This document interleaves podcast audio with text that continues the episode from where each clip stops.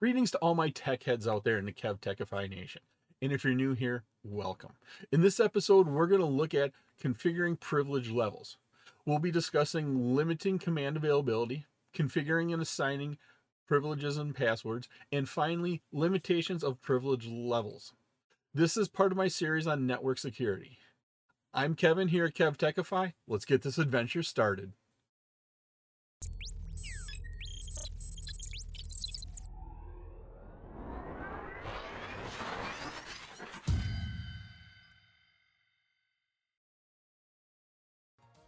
The Cisco IOS software can provide infrastructure access using privilege level or role based command line instructions, or CLI. Now, when we mean infrastructure access, we're talking about access to your infrastructure devices, routers, switches, and devices like that. The Cisco IOS by default, that software command line interface has two levels of access commands. The first level is user exec mode, and that's got a privilege level of one. And then we have privilege exec mode. That has a privilege level of 15. Now there's 16 levels total of privileged um or 16 privilege levels in total.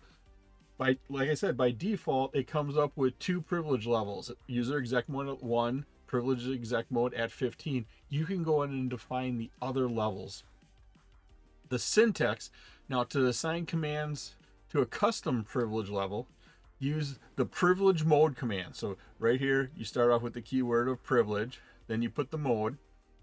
Now the mode specifies the configuration mode. Use privilege question mark to see the complete list of router configuration modes that are available.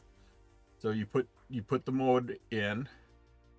Then you either choose level and then say what level it is or you reset it. Now, the level part here, the keyword for option here for level, what that does, it enables setting a privilege level with a specific command.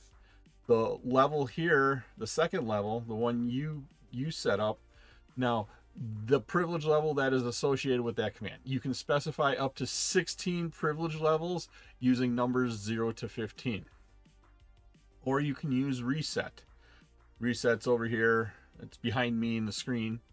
But what the reset does is it resets the privilege level command. So it will reset those back.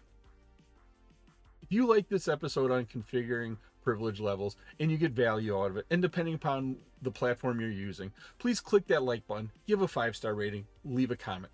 Doing this supports the channel, which in turn helps me bring you more great content. Click that notification bell to turn on notifications to be alerted every time I release a new episode. And there's a bunch more episodes headed your way. You can also visit my website at kevtechify.com for all my details and how to get these episodes in video and podcast form. To configure a privilege level with a, with specific commands, use the privilege exec level level command. Right here we have privilege, and then you would put exec for your mode. So exec right there. The keyword of level. And then whatever level you set. And then at the end, you'd put the command. There are two methods for assigning passwords to different privilege levels. First method here is to assign a privilege level to a specific user, use use the username command. So down here you say username, the name of that user, you specify the privilege, or th- this is the keyword privilege, and then you say what level is it, and that will give them their level. And then we say either secret or password. You want to probably use secret here that encrypts your password, and then what the actual password is for that user. The second way here to assign a privilege level to a, a, specific exec mode, use the enable secret here. So we have enable secret, whoops, we have enable secret level here. So that's the command you start with. Then you say what the level is and that and then specify the password. Now this these are both done in global configuration mode. The use of privilege levels has some limitations. First, there is no access control to specific interfaces, ports, logical interfaces, and slots on a router. Second, here. The commands available at lower privilege levels are always executable at higher privilege levels. Third, we have commands specifically set at a higher privilege level are not available for lower privilege levels.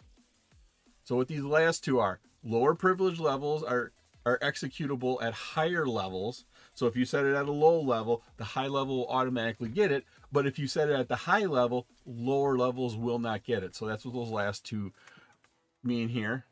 And then for our last limitation right there, assigning a command with multiple keywords allows access to all commands that use that keyword. Now, for example, if you if you're allowing access to let's say where can I write that? Show IP route. So you're going to allow access to that command. All users will get to access all of the just the show commands.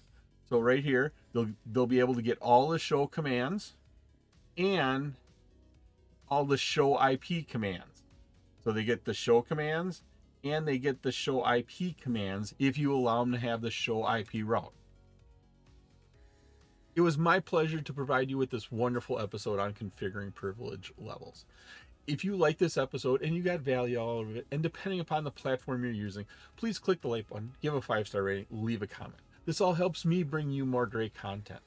Please take a minute to subscribe to my channel and click that notification bell. All my socials and contact information are on my website, kevtechify.com. You can get all these episodes in video and podcast form. In the upper right is my playlist for my series on network security. In the bottom right is one of my favorite videos that I linked just for you. Thank you so much for watching this episode of my series on network security. Once again, I'm Kevin. This is Kev Techify. I'll see you next time for another great adventure.